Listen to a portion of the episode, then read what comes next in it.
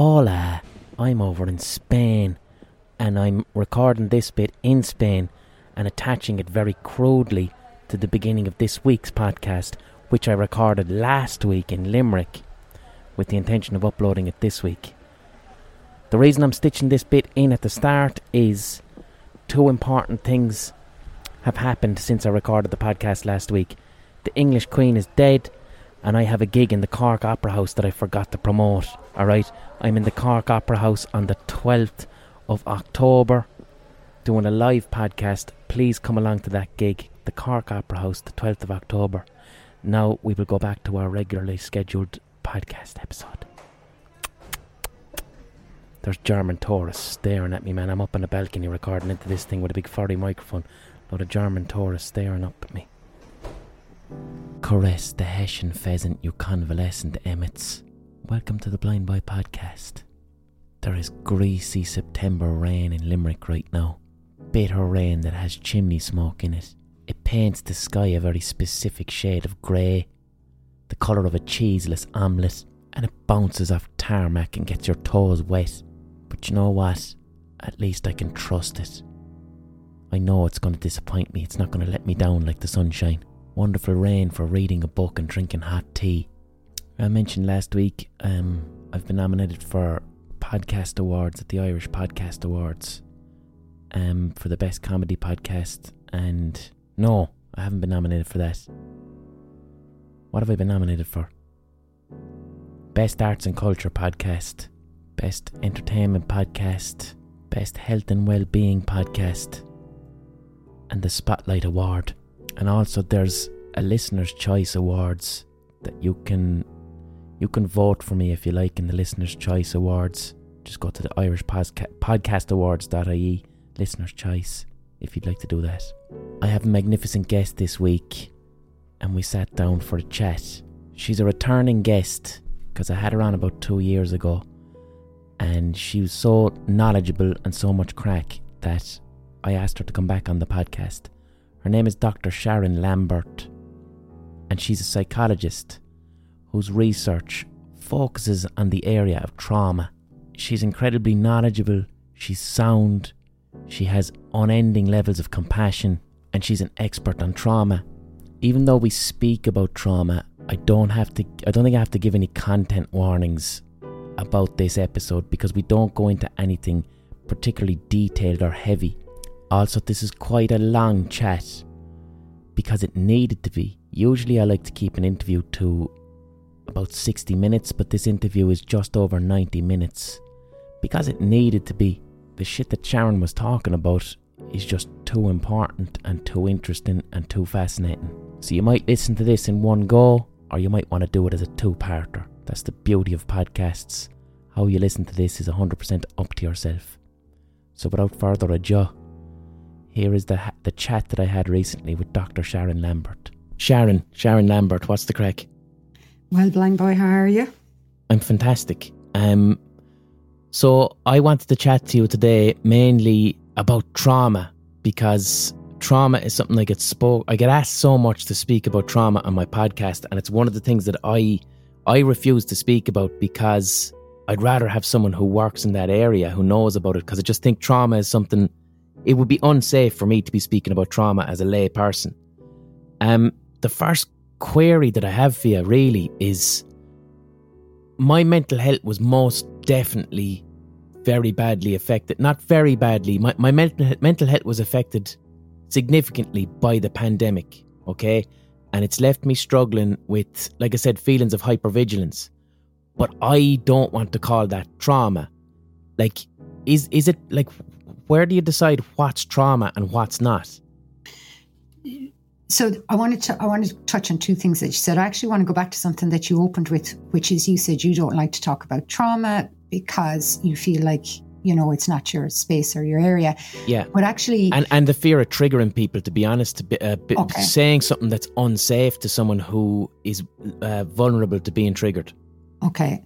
Well, I suppose one of the f- things I want to say about that is that peer um, peer discussions are a very important part of mental health, and often people who are professionals don't recognize the power of peers. And, and peer is layperson to layperson, just uh, exactly uh, personal yeah. experience. Yeah. Yeah. So there is a value in that. Look, I understand there's also danger that you'll say something that will upset somebody else. But yeah. the, the thing with trauma is, and to get back to what trauma is, is it's a subjective experience. So, blind boy, you and I could could both witness the same event. Yeah. And I might experience it as a trauma and you might not.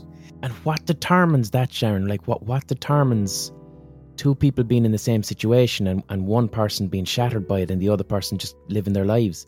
What what determines that? A lot of it is to do with, you know, our capacity to take it on. So we all have risk and protective factors. So if you and I were in a place and something bad happened and we both witnessed something negative, we have risk, we both have risk factors. So, you know, you've said that you know you already have a mental health issue. I've certainly had it in the past. So there's our risk factors.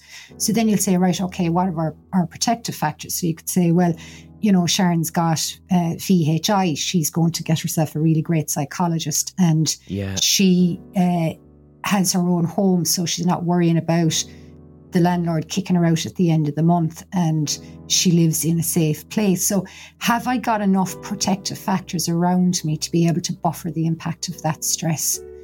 And and unfortunately, and you hear it a lot with trauma, you'll say, Oh, you know, I experienced that and you know, nothing negative happened to me. Well, I'm delighted for you, buddy, mm-hmm. that, you know, you were able to pick yourself up and, and keep going, but it's not the same for everybody. So it is a subjective experience. The other thing as well is allostatic load. So now, we all, that? So we all have the ability to to deal with a certain amount of stress. So there's things like tolerable stress, and tolerable stress is like it's shit things happen, but you yeah, can't suffering is them. part of existence. Exactly. So bereavement is a very good example. Um, so we're all going to experience bereavement, but hopefully it will be a tolerable stress. Hopefully mm-hmm. it'll be a good death, and yeah and not a complicated bereavement, and that you have sufficient support around you. But you could also experience bereavement, and it could be what we call in the literature a bad death. So, some kind of a death that has stigma attached to it. Okay. And then you don't have the appropriate supports around you, and you reach allostatic load. So, your body just says, I can't cope with any more stress. So, you can get physically ill or you can become mentally ill. And, and that is just a different experience for every single human being. So you've mentioned an example of like allostatic load there, but on, on a kind of neurological level, what's happening in the body when there's an allostatic overload? So your fight or flight, your stress response system is activated, and when that happens, you know there's a whole load of stuff going on. Your heart rate is faster, and your blood pressure's up, and there's a whole load of chemicals flowing around your body, and your body can cope with a certain amount of that. But if you're if you're experiencing just too much of that all of the time with no break, the mm-hmm. body and the brain can reach a point where it says, right, you know, I'm actually taking over here because I can't I just can't do another day of this amount of stress.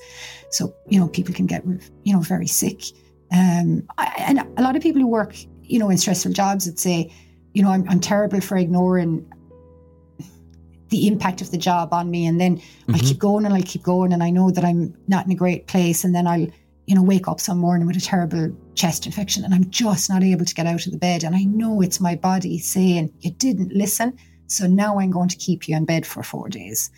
Um, you know, Bessel van der Kolk, I'm sure you've Yeah, that's The Body Keeps the Score. Is that the book? Yeah. Yeah. Yeah. And it talks about that. It talks about the impact on the body of you know, the wear and tear of stress. And that's interesting, Sharon, because like so what you're speaking about there is is how mental strain can actually present itself as, as physical illness, which as as an opinion was generally kind of rubbished. That was seen as kind of holistic. And aren't we moving towards a place now where we're looking at that as as no, that's factual. That's actually what happens. Mental stress can result in physical illness hundred percent. And I, I think we're, you know, even to give you an example, this notion you might have come across as social prescribing. Mm-hmm. So doctors now are doing this thing called social prescribing. So, you know, if I go in and I have, you know, a lot of maybe aches and pains, and I'm just, yeah. I'm really lonely and yeah. really isolated and I'm stressed and I might have had difficulties in the past and I have general aches and pains that aren't attributed to any particular physical issue. And it's just the wear and tear of stress. So, so more and more doctors now are, are doing the social prescribing where it's not just addressing the physical symptoms that are in front of you, but the, the, the social context that might be contributing to these symptoms. Who is this person? Where do they live? Uh, are they live? They, are they homeless? Do they have a support network? These type of questions. Yeah. So I mean, you know, I know you've talked about talked about things in the past like CBT, cognitive behavior therapy. There's loads yeah. of different therapies that we can use, but like, it, how effective is CBT for somebody who's lonely? You exactly. Know, I, you know, here's a couple of tools to help you deal with the fact that you're lonely. Mm-hmm. Um, you can do them, but it's going to make absolutely no difference to the fact that you're you're lonely. So let's mm-hmm. look at your social situation.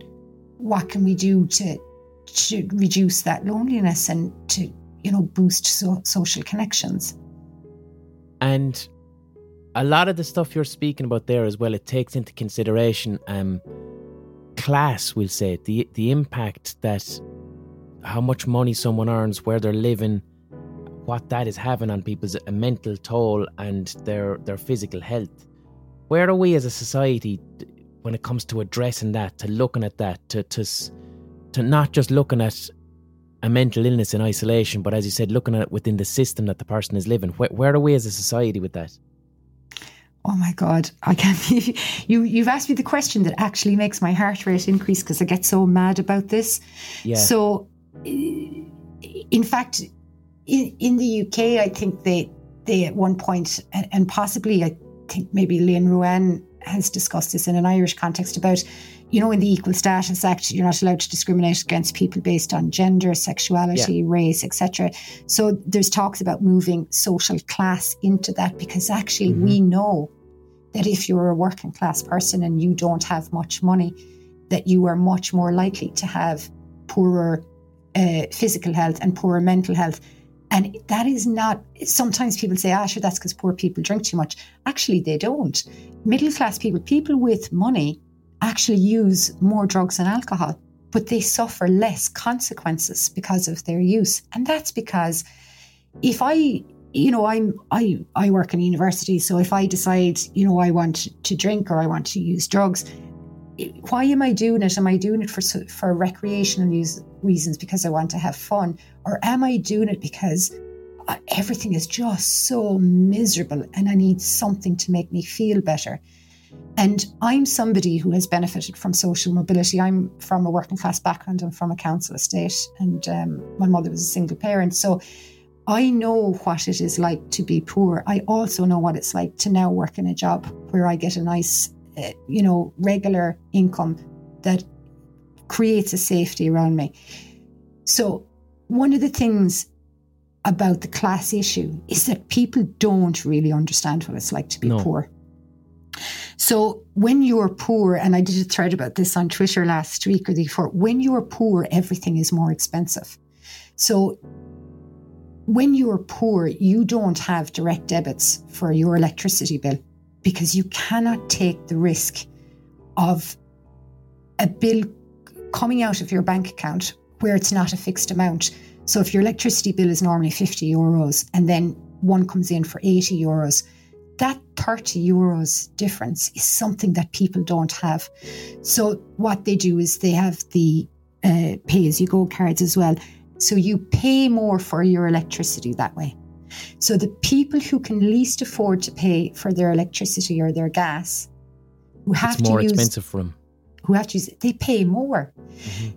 Then, if you, God forbid, did have a direct debit and they try to take the money out of your account and it bounces, they will charge you for that. Mm-hmm. So not only do you now owe the bill, you now owe money on top of that for the fact that your bill bounced.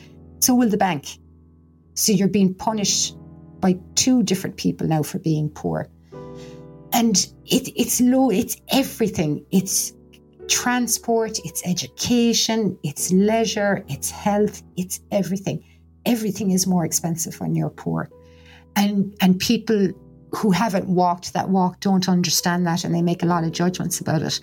And and they say oh they haven't you know they're not thinking about the future and they're not planning. You can't plan when you have no money because all you can think about is where am i going to get money for tomorrow? There are people all around us all of the time, and their child might be invited to a birthday party tomorrow, and they will pretend that they are away for the day because they will not have 10 euros to put in a birthday card. And to, there's too many people who don't under who who are in positions of decision making. Privilege who, blindness. Who, they don't understand that somebody would not have 10 euros on a Wednesday and on a Friday morning, when they get up and there's a tiny bit of milk left, and they're asking everybody to be careful with how much milk they're using in their cereal, they they know exactly how much two litres of milk costs. They can tell you how much it costs in three or four different shops. And they will root around to find the coins to buy that milk. And then somebody will come on. I know Boris Johnson came on today and said, you know, buy a a better kettle so that you're not boiling your kettle for too long, it might cost you 20 euros. Like that's the level of understanding that some people have of what mm-hmm. it's like to actually be poor. There was some work done in the States actually around decision making in, in the poor. Um, I can't remember who did the research, but it was really interesting. And, and what they found was actually that doing long term thinking when you're poor is just not something you can do because you're living in the here and now. And when you're poor as well, you're stressed. You're really mm-hmm. stressed all of the time. So you're doing that thing which is triggering your, you know, your stress response system. So I would argue that poverty is a trauma. Because if a trauma, if if psychological trauma is the act is the constant activation of your your nervous system to a point at which that it's causing an impact on your physical well-being and your and your mental well-being well then poverty is there. Poverty is a trauma. And then how does that because with a community then that lives in poverty where you have several people in a community living in poverty how does that trauma then manifest in on a community level? When you have loads of people around and you're all in the same boat and everything is pretty miserable, where is the hope, you know? Mm-hmm. And the other thing as well is social capital. So if you live in a council estate, for example, and everybody around you is working class, I, I, think people don't realise as well that most people who, who live in social housing work, they just don't earn a lot of money, but they do jobs that are very important and that we need and we couldn't function without them. But if I'm living in a council house and I say to my parent, I'd like to be a vet mm-hmm. when I grow up. I won't have a vet as a neighbour. Yeah. So if I'm in TY and I want to get a you know work experience because I'm in school and I have a week to get work experience, I won't get work experience with a vet because I don't know one. So what we do is is we put people all living together in one place. So not only do we affect their financial capital, we affect their social capital as well. Mm-hmm. And then you look around and, and you you think, and people like us or people people like me, this this is what we do. This is this is what we can achieve, and it actually becomes a sense of identity. Then, mm-hmm. you know, mm-hmm. um, because if you can't see it, you can't be it. And I know that that's said a lot, but it's actually true. And and you believe it. Uh, so I got some questions also about um, like people were asking, can, can you speak about the overlap in misdiagnosis between uh, borderline personality disorder and complex PTSD? Is that a thing?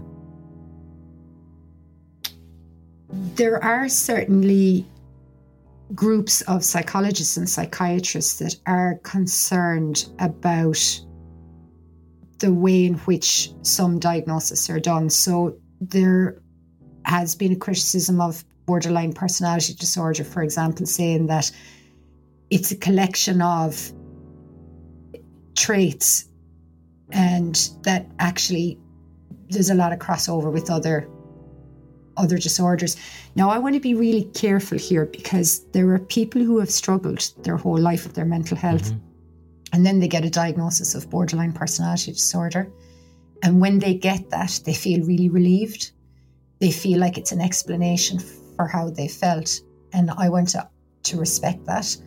There are also a group of people who get a diagnosis of borderline personality disorder and they're not happy about that um, because personality disorder is saying that this is who you are.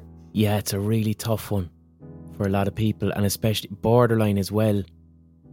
It as a personality disorder, it, it it's it's like a doctor tells you, oh, uh, it says here that you're manipulative and that you lie a lot, and people don't like reading that. And as well, it says that this is something that you have to manage and maintain. There's not much talk about recovery. Yes. And I suppose that's not something that I'm comfortable with because I believe that every human being has the potential for recovery. Mm-hmm. So, what I'm interested in is when we give somebody a diagnosis, does it benefit them or does it exclude them further? And for, for some people, the diagnosis of borderline personality disorder actually creates more social exclusion because of some of the stigma that's attached to it. Um, there are plenty of people within psychology and psychiatry that would say that actually what we've done is we've medicalized human distress. So, mm-hmm. for example, we know that borderline personality disorder, there's a higher proportion of that diagnosis in, in care leavers. So, young people being in the care system. Many of them have experienced a lot of traumas. Mm-hmm. So, is there, if they're manipulative, if they are lying, that behavior served a very important function mm-hmm. and it probably kept them safe. And instead of recognizing it as a strength and something that they use to adapt and survive, we're now saying, oh, this is this awful negative thing, mm-hmm. rather than saying, look, you developed all of these great strategies that allowed you to be able to survive a very difficult situation. Now you're you're in a different place and what we need to do is is look at strategies that you can use now to keep you emotionally safe, mm-hmm. but that won't alienate or isolate you from other people. So that's my question. I'm not giving you an answer. I'm giving you a question. Yeah. Is does a di- is the diagnosis helping somebody? Is it pointing them on a road to recovery, or is it creating further exclusion? The other thing that I was asked about as well was uh, intergenerational trauma. Is that something that you're interested in, like Irish people, intergenerational trauma with Irish people? I think it's really interesting. And I know the last time we spoke, we, we, we briefly touched on the the epigenetic stuff, which is still, you know, ongoing. And that's not my area. I'm not a geneticist and I'm not a biologist. And um, I'm, I'm watching it, you know, so the, the research on the transmission of trauma through generations, I suppose, is really taken off in the last 10 years. So it's still emerging and, and there are certainly some very interesting things coming out. And then there's, of course, people saying, look, it's too early, it's too soon, we don't really know.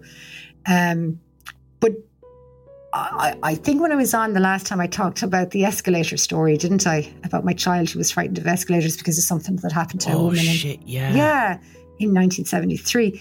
But that's uh, learned behavior as a result of a trauma. Yeah. So so my grandmother witnessed something negative uh, where she saw a small child uh, fall on an escalator in 1973, but she died in 1975, which was a year before I was born. But I have my eldest child is frightened of escalators, but I didn't know about my grandmother's story. And when my mother noticed that my my eldest was frightened of escalators, and she passed a comment on it, I said, "Sure, it, you know that's my fault because I'm frightened of escalators." Mm-hmm. And then it was I heard the story. So there's this kind of like, wow, you know, there's this child who's, you know, a couple of generations away from from a woman that we never met. Neither of us ever met her. And here we are, both of us playing out this this behavior. So then you say to yourself, like, what other stuff uh, mm-hmm. am I carrying around that, you know, is in my behavior and I'm not even connected to because I don't know the story. And since the last time I was talking to you, actually, I was at home one day and I was looking at the back and I saw this fireball in the sky.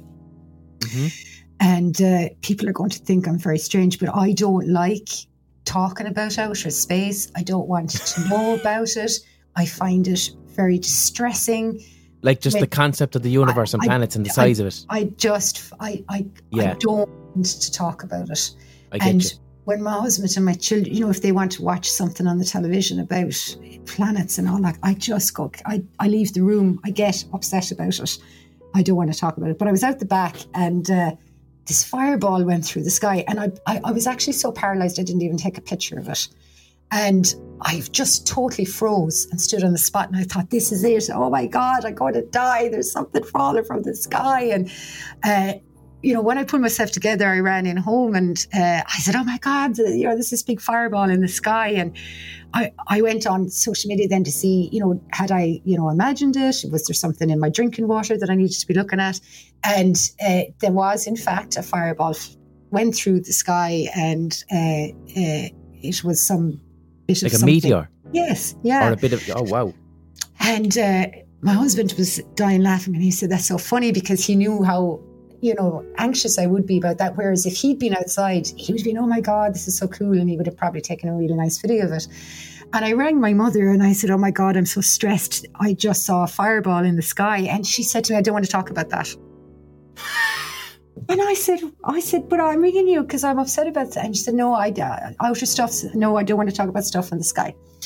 And I said, um, I said, that's really weird. And I said, why? And she said, I, she said, you know the book? She said, Chicken Licken. And I said, Mhm. oh, I don't. I said, I don't want to talk about chicken licken. And I said, somebody gave one of the kids that book, and I can't read it to them. And I actually gave it to the charity shop because I the thought that something would, be falling from the sky is horrendous. So that she told me that when I was really little, she couldn't read me the book Chicken Licken because she found the idea of something falling from the sky really stressful. so we had a great laugh. So I said, yeah. So so you know, it's been an interesting journey. So you learned, so your ma had a fear of things falling from the sky and this was transmitted to you freaking licking. because she couldn't read chicken licken. So you at that tiny age just was like, the adult is frightened about this. I don't know why, but I better internalize it. This is valuable for me. Yes, and now Wow. now my children have never heard the story of chicken licken, um, because I can't I can't go there. So And all of this to me makes perfect sense from an evolutionary point of view. Like this to me seems th- this is how humans like no one taught me to to be wary around spiders. No one I live in Ireland, but yet hmm. spiders freak me out and a lot of other people. And we can kind of agree upon the fact that our ancestors at some point were like stay the fuck away from those spiders. Some of them will kill you. And now I'm here in Ireland and I've no reason to be scared of spiders, but yet I am. It's a, a useful pho- phobia that helps me to survive. And like, do you reckon that's why we have this shit? I think I think until the research on the epigenetics becomes, you know, where they can say, look, we've addressed all all the critics. Here's all of the evidence. You know, that would be great. Um, I, I think it'll still always be, be a combination where we have to think about behavior and how we Yeah. pass behaviors on. You know, as well, we pass behaviors on, and and sometimes I mean, religion is an example of that. You know, religion comes with both fears and uh, delights, and we pass the fears of religion down to our children through culture. Mhm. Actually, we talked a lot about death the last time I was on, and I was I was thinking about that the other day because, um, as, oh, actually, yeah, as you know, I'm an atheist, and uh, Mhm. I think you said that that was arrogant the last time we met. I didn't my fuck. I wouldn't have said it was arrogant. You did actually. You started talking about atheism, and you and you said you think there's kind of an arrogance about it because it's like a really definite position. But that was before I told you I was an atheist, and then Oh, right, okay, I would have you said that. Then you climbed back down. Yeah, that sounds about right. I, I wouldn't have straight up said you. If you said you're an atheist, I wouldn't have called you arrogant, but I definitely would have climbed back if I'm like, oh shit, I accidentally called Sharon arrogant. Yeah. No, So- my thing is, um, I, I just, I don't like, I'm, I, I just can't stick with the certainty of it. I'm just like, I'm, I'm happy with their, with not knowing. And but, but but what's interesting then is is obviously I don't participate in in in, in religion, but um, we had a couple of bereavements in the in the household at the weekend. So Buddy the fish, who was six, uh, passed away, and Rusty the hen, unfortunately, also died Rusty on, the hen. on Sunday night. Poor old Rusty. Why did Poor the hen get called Rusty? she just kind of she's a rusty she was i'm still talking about her in present tense she was a rusty color um, and there was something kind of she was this is a weird thing about gender actually like there, we have laying hens so they're obviously all mm-hmm. female but there was something about rusty that when people would see rusty coming towards them they always referred to rusty as a he which was odd. Wow. There was something about rusty's character that for some reason made her look or seem different than than the other hens um, she was bold as well. She was always the last one to bed. So, so, so she, she was just a, a, funny little hen. But, but she also died at the weekend, and and the kids had two funerals in a very mm-hmm. short space of time. But what was interesting was the rituals that we have for funerals in Ireland were very much part of what they did. So they wrote okay. out a service, you know. So the, the, there will be a song. I think the first one was Fields of Athenry because it's sad. And uh, then there was a reading from one of them. Then there was another song. Then there was another reading. But they had it all planned out and they came. And the kids were heartbroken, I'm guessing. Heartbroken. Yeah. So they spent the whole day planning the funeral and flowers and all that kind of stuff. But all of the things that they did were all of the things that we do in mm-hmm. terms of our culture and that we've probably always done here how many of those things are associated were with. they present with the body of the hen like yes. that's a very irish thing where we're okay with the body whereas other cultures spain and england they're just like get the body away from me lock it away no the hen was laid out in a box on the kitchen table overnight because so it was full on it was awake proper wake for a hen awake and okay. then there was some letters written and put into the box with some flowers and then the hen was brought in a wheelbarrow in her uh, coffin thing, which was mm-hmm. a box that had been decorated. And she was brought in a wheelbarrow, and we walked in single file to a weeping willow. Uh, mm-hmm. And she's buried under a weeping willow because that's a, an appropriate place to go and weep. Mm-hmm. and uh, and it was all really nice. But but I was watching it. I suppose you know. I mean, you're watching it as a parent, and you're saying it's terrible. My and you didn't guide this. The kids, the no. kids guided this process. Yeah, I mean, wow. as as a parent, you're watching, saying this is really terrible. My children are really upset about the hen, and then as a psychologist, you're going, wow, isn't this really interesting? Mm-hmm. How, despite the fact that I don't participate in religion, that there's this level of cultural stuff going on, mm-hmm. um, rituals, rituals, and and it was really lovely and it was really nice. And they were all behaviours that we have learned from people who came before us as well. You know. And is was there a part of you too? Like what I love hearing about that story is like I I lost my dad when I was 20, right? But I never lost a pet. I didn't have any pets to lose. I had a goldfish, but I didn't give that much of a fuck about him. And I kind of wished that I had gone through the pain of losing a dog or a cat at a young age so that it would have been a rehearsal for my father's death if you get me. I do because I didn't have I didn't have pets either blind boy when I was a child.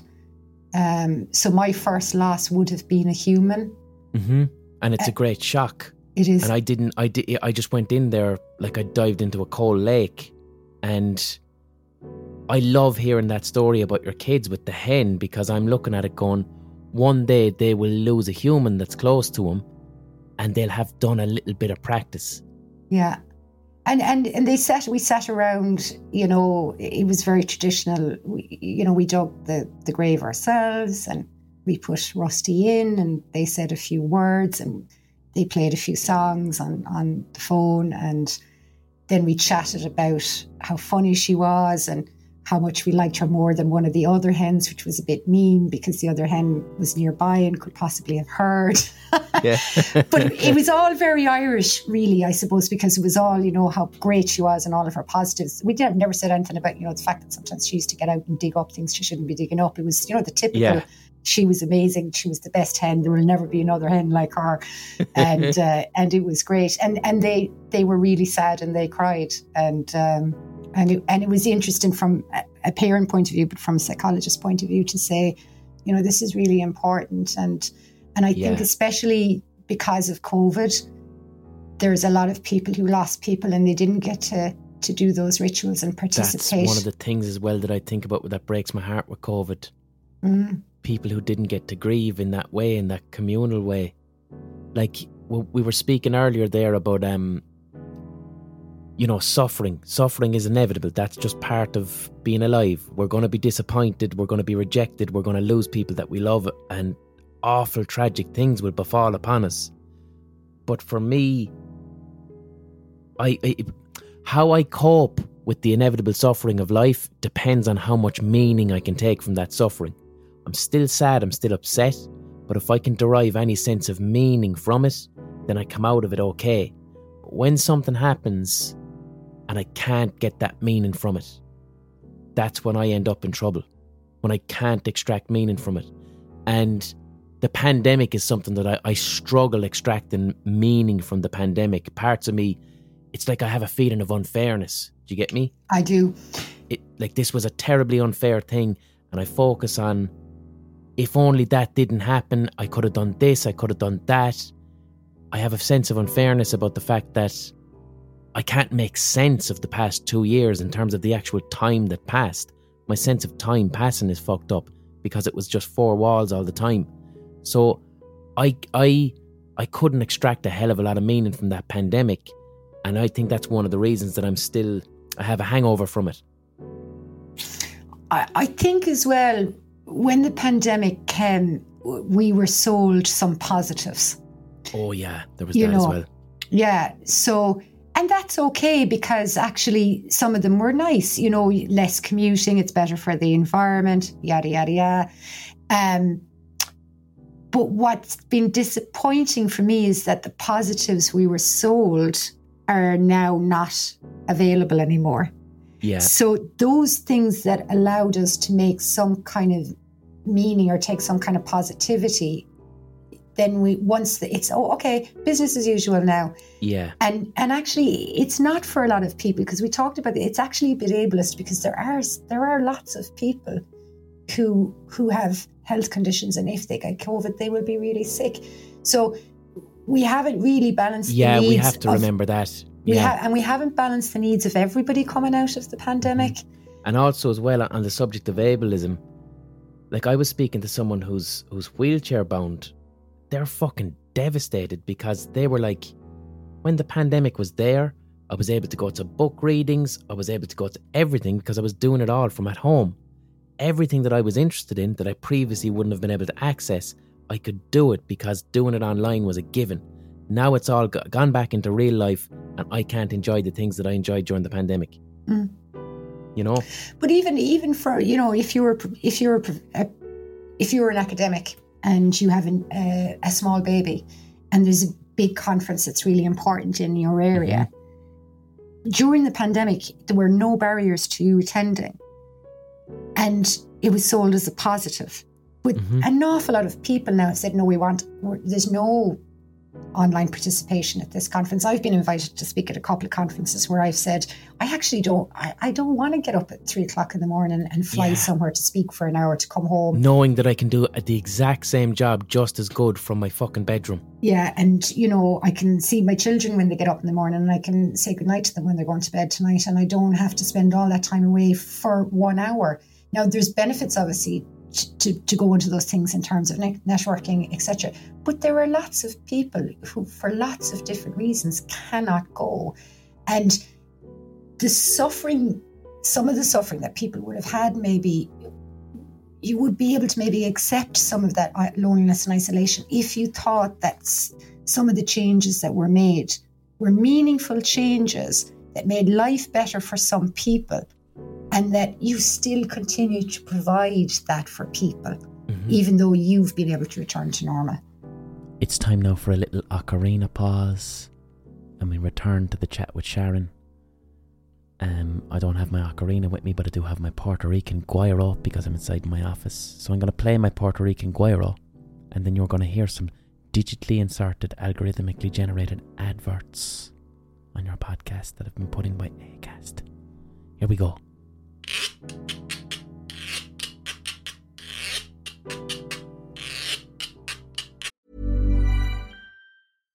One size fits all seemed like a good idea for clothes. Nice dress. Uh, it's a it's a t-shirt. Until you tried it on. Same goes for your healthcare. That's why United Healthcare offers a variety of flexible, budget friendly coverage for medical, vision, dental, and more. So, whether you're between jobs, coming off a parent's plan, or even missed open enrollment, you can find the plan that fits you best. Find out more about United Healthcare coverage at uhone.com. That's uhone.com. Why don't more infant formula companies use organic, grass fed whole milk instead of skim? Why don't more infant formula companies use the latest breast milk science? Why don't more infant formula companies run their own clinical trials? Why don't more infant formula companies use more of the proteins found in breast milk? Why don't more infant formula companies have their own factories instead of outsourcing their manufacturing? We wondered the same thing.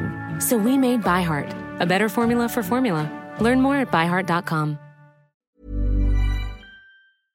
Hello, this is an advertisement for BetterHelp. I have frequently attended therapy for the past 20 years when I experience anxiety or depression or when I have difficulty naming and labeling my emotions, identifying my emotions. I often seek the help of a professional therapist to improve my emotional literacy. I've attended therapy in person and I've attended therapy online. If online therapy is something you might be interested in, give BetterHelp a try. It's entirely online, it's convenient, flexible, and it's suited to your schedule. All you gotta do is fill out a brief questionnaire and you get matched with a licensed therapist, and you can switch therapists anytime for no additional charge. So give it a go. Get it off your chest with BetterHelp. Visit betterhelp.com slash blindboy today to get 10% off your first month. That's better, H-E-L-P dot com slash blindboy.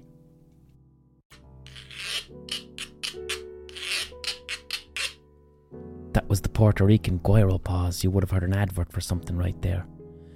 Support for this podcast comes from you, the listener, via the Patreon page, patreon.com forward slash the Blind Boy Podcast. This podcast is my full time job. This is what I do for a living. This podcast is how I pay my bills, how I pay for this office where I record this podcast. This is my job, and this is my source of income. And I love doing this work, I adore it. But if you enjoy listening to this podcast, if it brings you some distraction in your day, if it brings you entertainment, solace, joy, assistance, whatever the fuck it does, if you're listening to this podcast, please consider paying me for that work. All I'm looking for is the price of a pint or a cup of coffee once a month. That's it. If you listen to this podcast and you thought to yourself, fuck it, I like that. If I met Blind Boy in real life, I would buy him a pint. Well, you can via the Patreon page, patreon.com forward slash the Blind Boy Podcast. If you can't afford that, if you don't have the money right now, if you're out of work, whatever, if you can't afford it, don't worry about it. You can listen for free because the person who is a patron of this podcast is paying for you to listen for free. So everybody gets a podcast. I get to earn a living. It's a wonderful model based on kindness and soundness. And I want to say thank you to my patrons because what you're doing is you're keeping this podcast fully independent. There is advertising on this podcast, but only on my terms. No advertiser can come in and change my content or ask me to adjust my podcast in any way to suit their adverts. That's how stuff turns to shit. That's why so much television is of poor quality, so much radio is of poor quality. The content stops being about passion and creativity and it becomes about servicing the needs of the advertiser in order to continue making the product, which is a shit model. It's a terrible model, and it's the reason I'm in independent podcasting rather than mindlessly chasing jobs on TV or radio. So support any independent podcast that you enjoy. By independent, I mean a small team of people making something they're legitimately passionate about. Support those podcasts either monetarily, by sharing them, by speaking about them, recommending them, leaving reviews, all of these things. because the podcast space since the pandemic has become highly saturated, highly saturated with poor quality corporate podcasts, and a lot of stuff is being put out where the people making it aren't passionate about the material. And what this is doing is it's pushing passionate independent creators to the bottom, and there's just a lot of noise. So find the independent podcast that you love and support it if you're enjoying that work to keep it that way. I'm not going to be on Twitch till probably October, alright, because I'm busy on my Thursday night, so I can't do it. So I won't be returning to Twitch stream until October or the last week of September, maybe. I'll keep you updated. Just a couple of gigs to plug. I'm in Ballycotton at the Ballycotton Comedy Festival at the end of this month on the 29th of September. I'm really looking forward to that gig. Come get your tickets online, look it up on Google.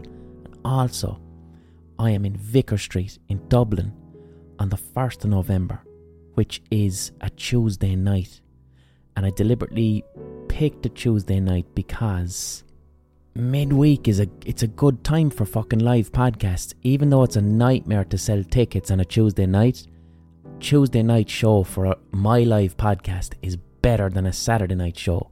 Because you can come to the gig you don't have to drink if you don't want to or you can have one or two pints. It's up to you but it's not like a party atmosphere it's like going to the theatre or going to the cinema so you can come along to the live podcast in Vicar Street Tuesday 1st of November and be home in bed by 12 and up the next day, fresh as a daisy for work or college or whatever.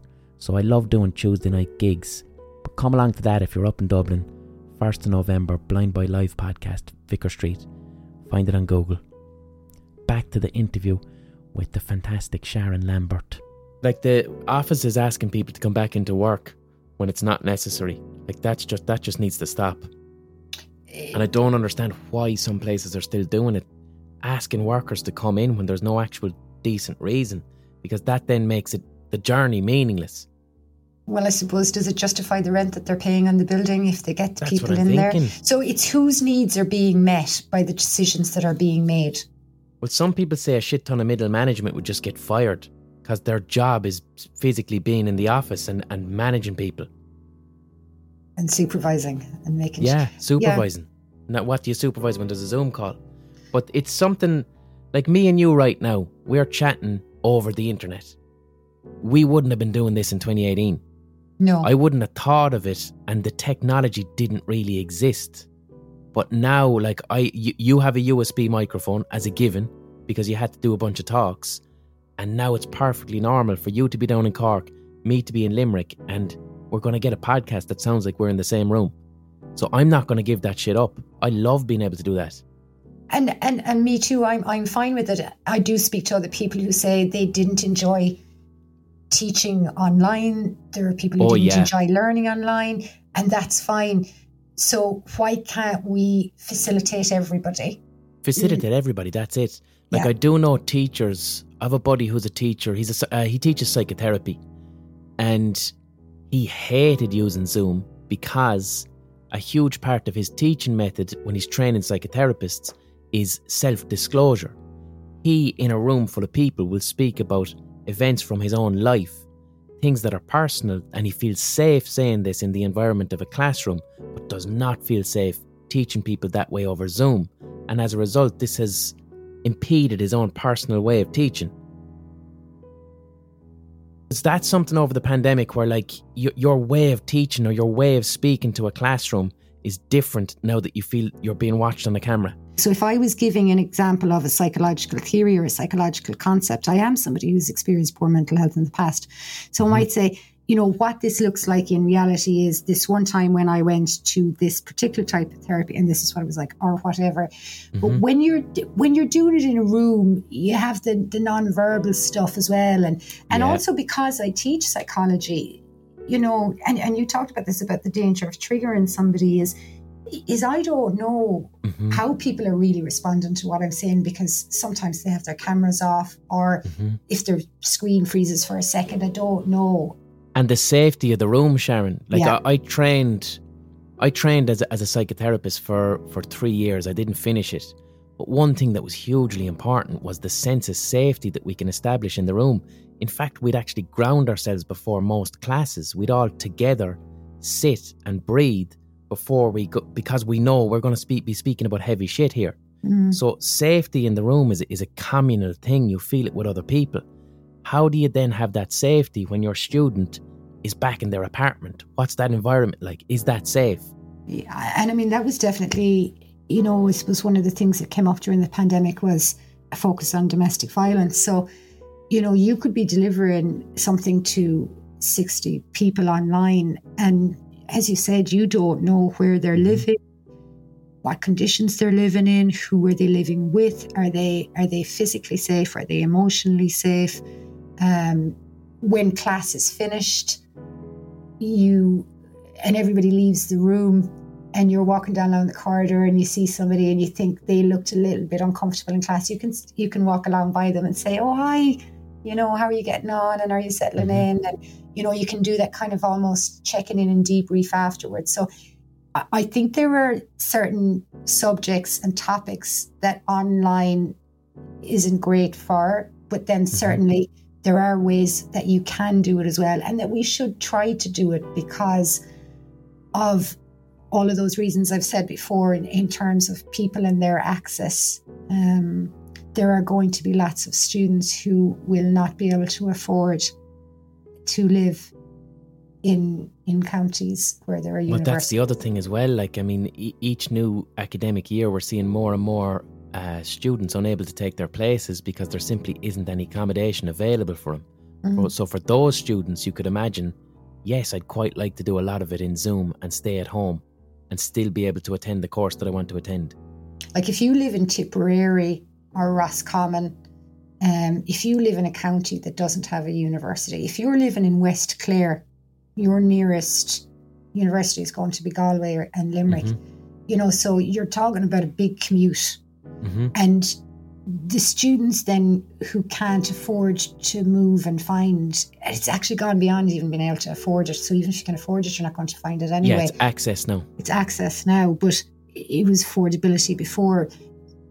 But the people then who who do get it and who can afford it, the people who can't afford it, the time that they spend commuting is time that they're not spending studying. So there's a It's the time they're disadvantage. getting tired before they get into a fucking classroom when Yeah. everyone else is fresh faced. so there's a disadvantage there already because um, you know they're they're not getting to spend the time that other people might be able to spend, and they may not get the grades that they're absolutely capable of achieving. So, um, like I don't know how it's going to be addressed or how it's going to be fixed, but but like I suppose it's it's that you know thing that didn't matter during the as much during the pandemic No. you know so so how do we take some kind of meaning and i remember thinking during the pandemic as well there were times when when i really was happy to be at Mhm. home actually a lot um, and then there were times when i wasn't but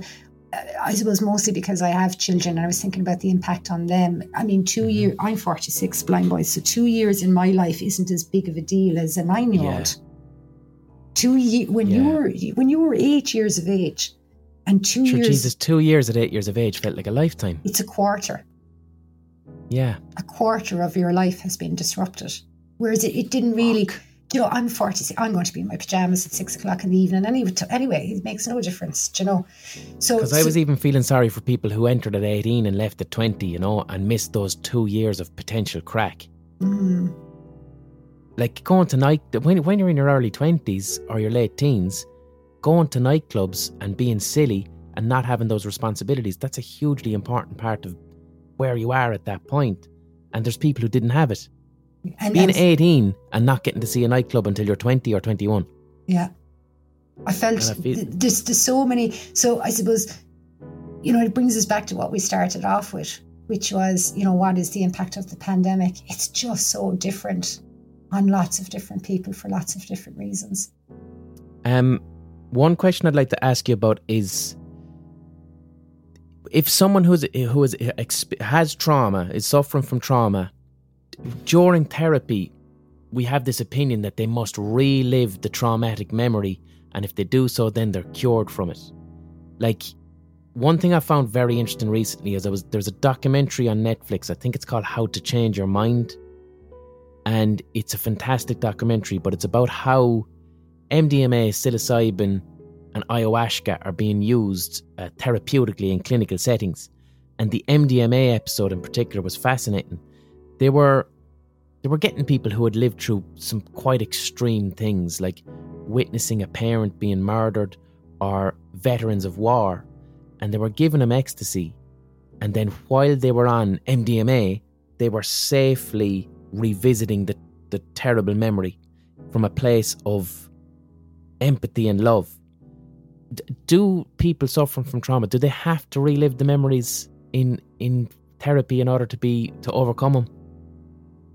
There are some people who who will go to therapy and they will not go into the experience that they had, you know, so they might do kind of more cognitive behavioral techniques because they just want to be able to to survive on a day to day. There will be people then Mm-hmm. who who feel like this thing is there all the time and I just feel like I need to free myself from it and they go for, you know, quite intense therapy. And then obviously in the last few years you have this this increased interest in in the use of, of substances. So actually, we had a very interesting speaker come to our our department here. Um, Dr. Josh Woolley, he's a, a physician and a neuroscientist in the Department of Psychiatry in the University of California, San Francisco, and he was doing some psychedelic research, and uh, he he presented some of his initial findings.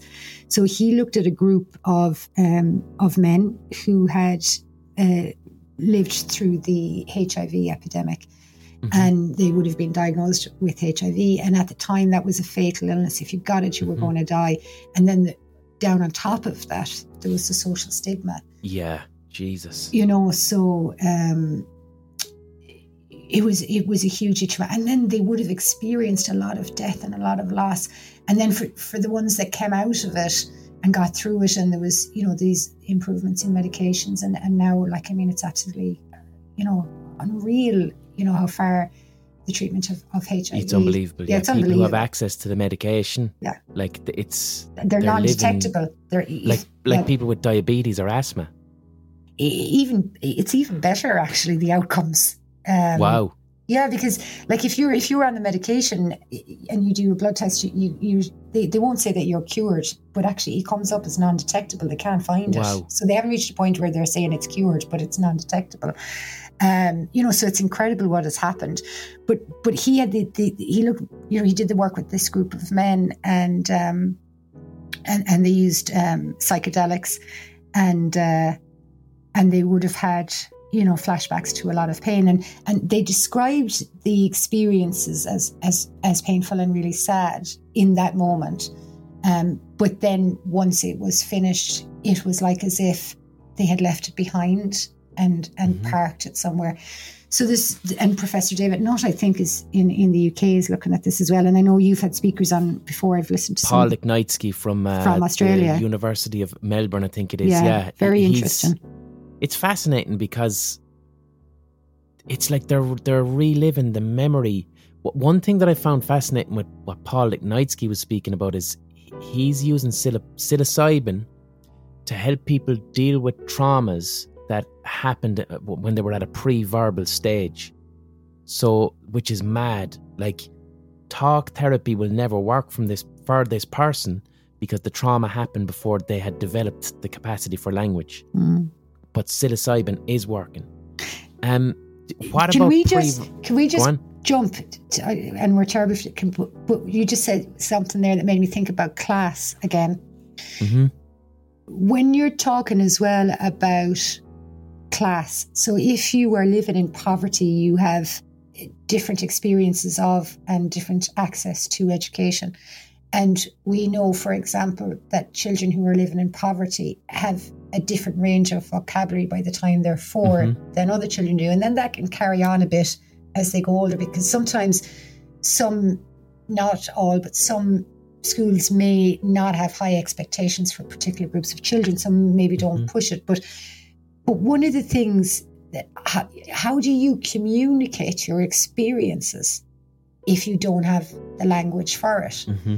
So, like, I did work with young people, and you'd often say to them, How are you feeling? And they'd say, Fucked up.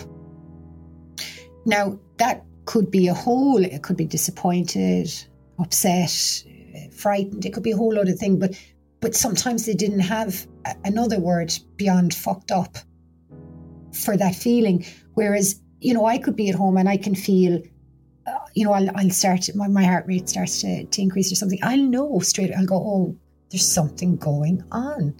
I'm emotionally dysregulated. Mm-hmm. What is it? And I, you know, I will stand there and I'll have that conversation with myself about Mhm. what's going on in your body. You know, something's happening, and what is the feeling? And then I, I'm, I'm the exact same, Sharon. When I used to get panic attacks at 19, I had no vocabulary for it. And now, if I experience that same anxiety, I have a huge glossary of words and terms that I use to talk myself through everything that's happening with me right now. because now, now you understand the mechanics of it, Yes, the mechanics of anxiety. So it's a fire alarm, but there's no fire. yeah, so Before, I used to just think it was a fire. fire, run, Jesus Christ, Yeah. blind boy, run. Yeah, Whereas now you can say, is there a fire? Uh, I'm going to scan the environment. I don't see any smoke. I'm going to test my, you know, I'm going to look for the evidence. I don't have any evidence to suggest there's a fire. So what else is going on? Oh, my heart is increased. I'm I'm anxious. And it's my heart and it's my anxiety and I don't need to be afraid of it because I'm I can control it now because it's mine and I own it and I know the mechanics of it. And everybody should have that. That shouldn't be a privilege. No, absolutely not. That's, I mean, that's what I try to do with my podcast. Like, I have a lot of tools that I've learned, and I want to try and give these tools to as many people as possible for free. And that's where I get my sense of meaning from. Otherwise, I'm just a fellow with a bag in his head who says funny things. I want to allow people to have access to tools that I've spent years learning because we didn't get these in school. And and I suppose I'm going to talk. So this would be a good opportunity to talk about podcasts then, because when I appeared, Yeah, you're doing a study at the moment, I am, aren't you? but but you know, even before the study, when I went on your podcast the first time, I got a lot of contact from people, strangers, afterwards, from all over the world, and they said, "I heard the podcast, and when you said X, it reminded me of something, and I realized that I've been."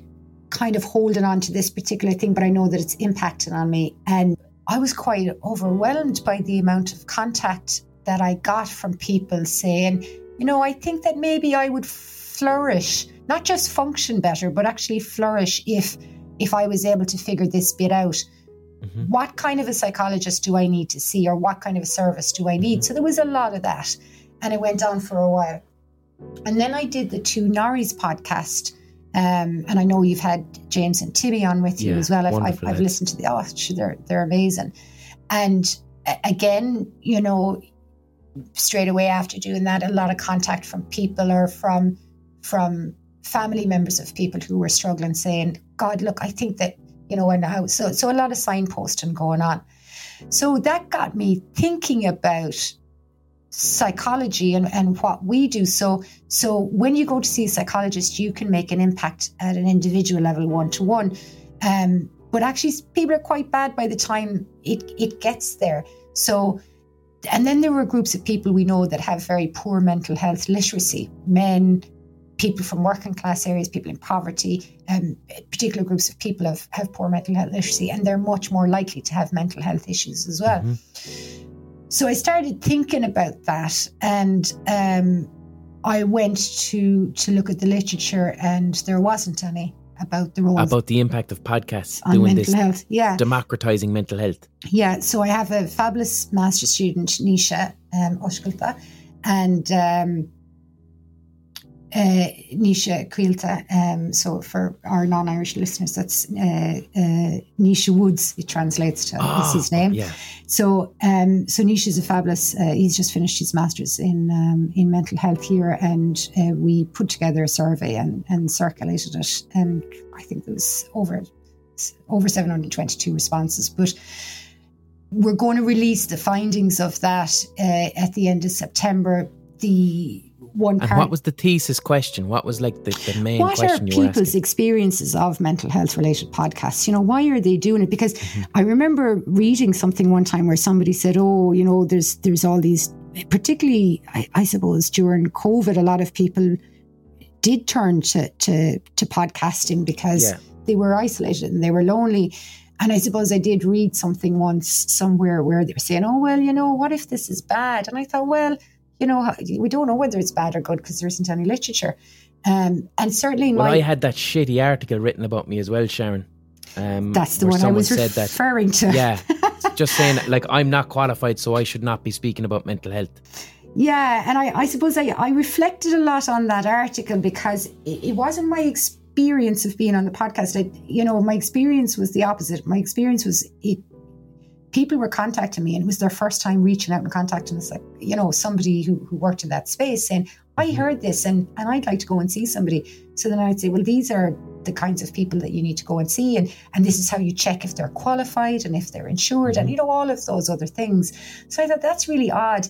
And the other thing I I guess as well is that mm, there is a lot of literature that shows that people benefit a lot from from peer uh, peer learning in, in the space. So so um so so Nisha, you know, did this for his master's dissertation, and we have submitted a paper to a journal. I won't name it. So um, that that uh, article has gone out for peer review. So we will hopefully be able to, to release those those findings at the end of September. But but but it is overwhelmingly positive. I can tell you. Um, Yeah.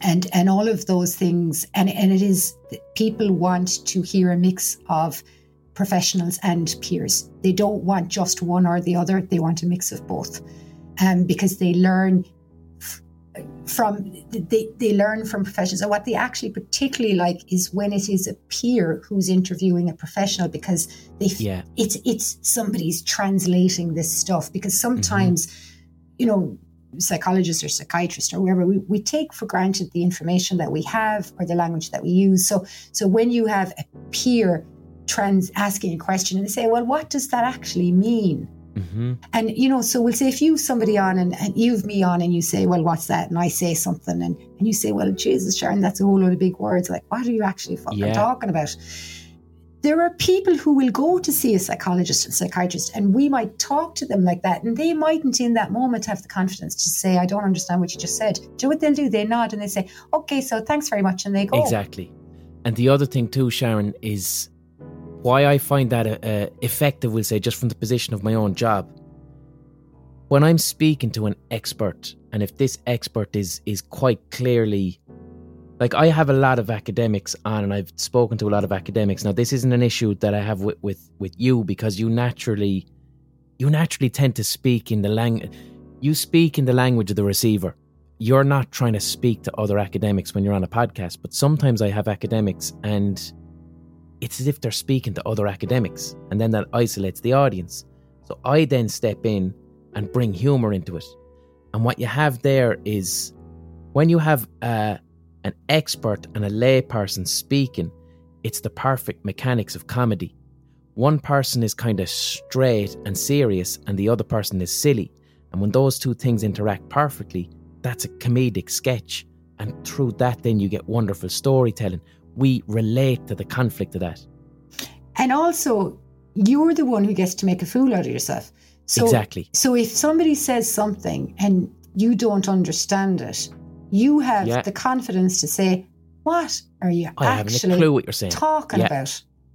Whereas if it was another academic, they'd be like, I can't say I don't understand this. I look like I'm not good at my job. Yeah, I mean, often what I'll say to someone, especially if I'm doing a live podcast, if this, if it's an academic, I'll always say to him, if we're going to speak outside of your remit, if we're speaking outside of what you should be talking about as an academic, I'm going to make sure I let the audience know. And also, I say to him, remember, I'm up there with a fucking bag on my head. I'm utterly ridiculous. I'm a clown. So nothing can go wrong. You, you, there's no way for you to look silly. You're talking to someone who's already looking unbelievably silly. So do what you want to do. You can relax. You can't look like a fool. I have a bag on my head. And there's a lot of pressure there's a lot of pressure to be right. There's a lot of pressure to, you know, it can be difficult to say I don't know. You know, there's all of that kind of stuff. But, but I think, you know, in terms of the podcast and what's what's powerful is their accessibility. They're free. Um, people can relate to them. It's language that they can understand. It's mm-hmm. it's bringing information to them that they wouldn't ordinarily get, and they're hearing it in a different way. Like, you know, I have a kind of an idea of the amount of people, individual people who listened to the episode I did with you in the past, and also to the one with the two Norries. I will never ever write eno- enough academic papers to reach the kind of numbers that I have mm-hmm. reached between those two podcasts. So I think it's really one of the things that has been great about you know what you're doing is is that it's bringing that information you know so there's this thing now in, in academia non-traditional dissemination so dissemination mm-hmm. is you know uh, how you get the stuff out how there. you get the stuff out there yeah so so that so the traditional dissemination is is is academic papers and yeah. and you know there is much more of a push now for non-traditional dissemination and and podcasts you can reach a, a large amount of people and they don't have to pay and they can do it when they're going for a walk or they can do it when they're going to bed if they're just finished a night shift. But also, what's essential, Sharon, is the democratization of language. That's it. Yeah, 100%. Because I had someone in the. So in the UK, they do have podcasts that I think are made by the NHS specifically for mental health and to disseminate mental health and for it to be democratic. But a therapist in the UK who listens to my podcast said that none of the official podcasts about mental health in the UK are working as effectively for him or his clients because I'm the only one who's democratizing language. Well, I can tell you that there were in the study that we did, there were we asked people what they were listening to, and uh, we had uh, there were participants from 20 different countries in our study as well. There was a good few from the UK, not one person in the UK. I didn't know I know that about the NHS podcast. Not one person has mentioned an NHS podcast. I can tell you. Yeah, yeah. It, they wouldn't be getting a lot of. It, it never came up. It, people could list. People were asked to list three podcasts that they they listen to for mental health information. Mm-hmm. Nowhere uh, is, you know, NHS podcast mentioned. Nowhere. Yeah, and w- one of the but one of the things that I'm wary about then as well. So I do my podcast about mental health, but I come, I re, I genuinely come from a good faith place. I, I just, I use it as a diary. I'm as honest about my, I'm emotionally congruent with myself and my own emotions, and I try to be as honest as possible to let people see that I'm okay being vulnerable with what is perceived as weakness, and if I can do that, people can relate to it. But there are a lot of. I'd cite Jordan Peterson as an example. Jordan Peterson is, is, is someone who's a he's a qualified psychologist, and he, a, a lot of what he says is solid psychology and it's relatable, but it's not regulated, and he's not coming from a position of good faith. He's coming from a position of misogyny, essentially. So it's it's it's I, I it's like I'd hate for the podcast space to be regulated but at the same time as well, how does a lay person like tell the difference between this podcaster is speaking about mental health from a position of good faith and this one isn't? Because there a lot of young men are listening to very toxic experts who are speaking solid mental health to a certain extent and then you pull behind it and what it is is is misogyny and anger and toxicity and it can how the fuck do you tell the difference if you don't know? Like i know the difference in two seconds. Yeah. But if you don't understand that language and a lot of young men in particular are falling to that it's like you, I oh you're depressed. Okay I get it. I get uh, you're you're sad. I understand. Speaking through CBT all of this stuff and then at the end it's like it's because we don't have a traditional patriarchal society that you as a man are lost and actually what we need to do is get women back in the kitchen and then you'll be happy I'm glad that we're not recording this on stage in front of people because if you'd say, so if, if, I, I rolled so hard when you said his name that I would have fallen off the chair on stage.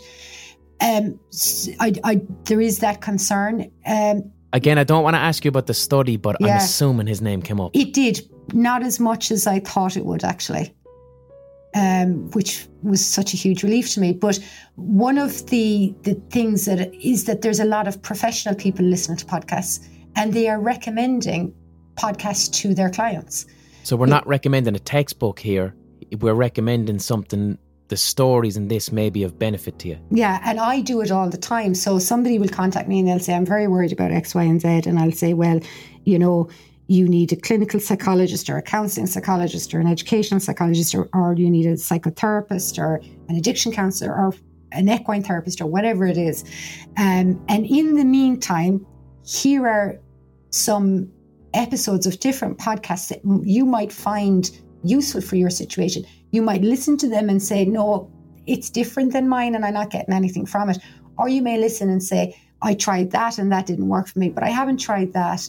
Or, or even just hearing, you know, somebody else's experience and, and the fact that that might give you hope while you're Mhm. waiting. I would like to see some kind of a health health check or an endorsement of particular things. Endorsement, yeah, rather than regulation scares the shit out of me because then you're you have a well, yeah, but that's- then you're going to have people saying, "Oh, it's cancel culture," which is Jesus. not even that. It's it's like the reason, like i i okay, in television and radio, right?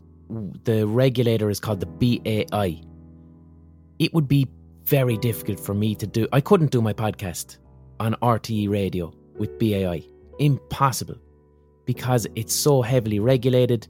Um, I wouldn't be able to say anything without an expert stepping in and and saying whether what I'm saying is is okay or not then as soon as that needs to happen, the budget doesn't exist for it. So regulation scares the shit out of me. The reason we are seeing podcasts doing brilliantly is because it's unregulated. Yeah. But it's also the reason that we're seeing people being led astray by people positioning themselves as experts, but actually their message is toxic. So it's it's a very tough one. But recommending there, as you said, that's a, like a little a healthy little middle ground. yeah, It's so- not full on regulation, but it's like a team of people who know their shit kind of deciding together this this is okay, this isn't. Mm. And even when I visited a psychologist for the first time ever when I first got panic attacks, they recommended a book to me. The book was called The Calm Technique Technique. All it was was a very simple pocketbook about how to meditate. That's all it was. It wasn't a textbook, it wasn't clinical, but this clinical person who was a qualified uh, psychologist said, This book that you can buy in Eason's, I think that's going to help you. And it did. And and in the the podcast study, I'm not where I'm trying desperate. You know what I'm like? I find it so hard to tell I know you you have a lot of shit you can't say Yeah. until it comes out. Yeah. But but one of the things is there's lots of people listening to podcasts and lots of different socioeconomic status and qualifications and etc. But but there was a, a, a proportion of the respondents, uh, people who participated in the survey, who are mental health professionals. Um, so they're listening to the podcast for different reasons. And an awful lot of them are recommending specific episodes of specific types of Yeah. podcasts to their clients. Um, I have tons of listeners because their doctor told them to listen to my podcast. Yeah. Like loads. um, you know? So, so you know, it would be very easy for to come up with some kind of a system where some kind of an organization says we recognize this as a legitimate tool and we endorse the following. Endorse is the word. Yeah, We've nothing to do with it. We don't regulate it, but we think this is good. it's and like we're not going to talk about the ones that we don't. Exactly. And I don't talk about the ones because it, it, I just don't want to give them any airtime either. Um, you know, but when people do, there are one or two where they'll say, Oh, have you come across X, Y, or Z? And I will just say, Yes, I have. And I think that what they're doing is unethical and Mm-hmm. concerning and I don't recommend it and I think that there are better resources out there for you and Mhm. that's all I have to say about those ones. I've one last question for you, Sharon, because I was asked this quite a bit. Uh, people, there's it's it's two parts, right? People want to know about ACEs. Um, I don't even know what ACEs is. As, uh, from what I could tell, it's it's a way to assess a person's trauma Okay. Uh, what are ACEs and what are your opinions on them? So I, I, I- know I understand what the question is. Um, so an ACE is an adverse childhood experience. So any adversity that occurs during childhood that can impact on a child's social, emotional, or um, cognitive development, right? So they're they're, they're traumas. ACEs are traumas. So, but what that person is, so there are ACE scales. So Is it like a DSMR type tick list? it is, yeah. So there, Okay. th- there are about fifteen or sixteen different ones, and the World Health Organization has its own one as well. So the one that's most famous, I guess, is one that was came out of uh, the Centre for Disease Control, and um, it's by Felitti et al. So it's a ten-item scale, and it asks ten questions. Have you ever experienced any of the following things when you were under the age of eighteen? And then we'll say if you tick six of those, so you now have an A score of six. Um, so there's been a huge amount of public health research using those tools. I have used them as well, and they are very helpful from a research point of view because if you have a huge amount of, you know, thousands and thousands of people filling these in, you can start to see patterns. But what happens sometimes is they are also used in organizations who are delivering frontline services, right?